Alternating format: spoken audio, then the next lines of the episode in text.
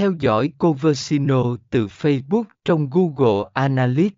Phần 11 Để bắt đầu quảng cáo trên Facebook, bạn cần có một tài khoản quảng cáo Facebook.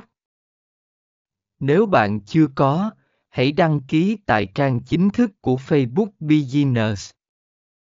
Bước 2. Tạo chiến dịch quảng cáo và liên kết với trang web tạo chiến dịch quảng cáo trên Facebook và đảm bảo rằng bạn đã liên kết chiến dịch này với trang web hoặc ứng dụng bạn muốn theo dõi Conversino.